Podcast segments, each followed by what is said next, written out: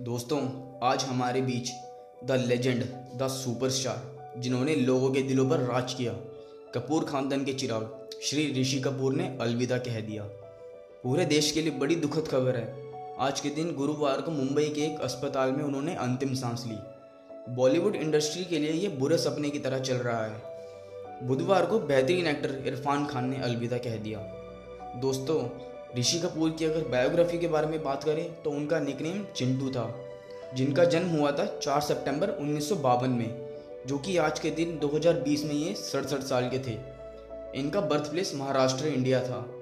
इनकी मूवियों के बारे में बात करी जाए तो पहली मूवी मेरा नाम जोकर थी, जिसको लोगों ने बेहद पसंद किया, और आखिरी मूवी द बॉडी थी।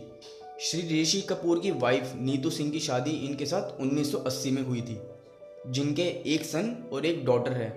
Son the famous actor Ranbir Kapoor और डॉटर का नाम रिद्धिमा है।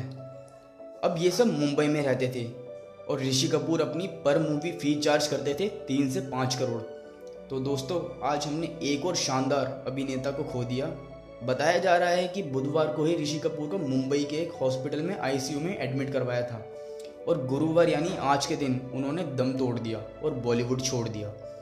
ऋषि कपूर कैंसर पीड़ित थे और इनके अंतिम संस्कार के समय सिर्फ़ पंद्रह लोगों को ही परमिशन थी कोरोना महामारी की वजह से।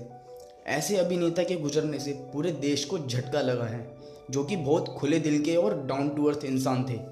ऋषि सर, आप हमारे दिलों में हमेशा ज़िंदा रहोगे। We love you sir and we will always miss you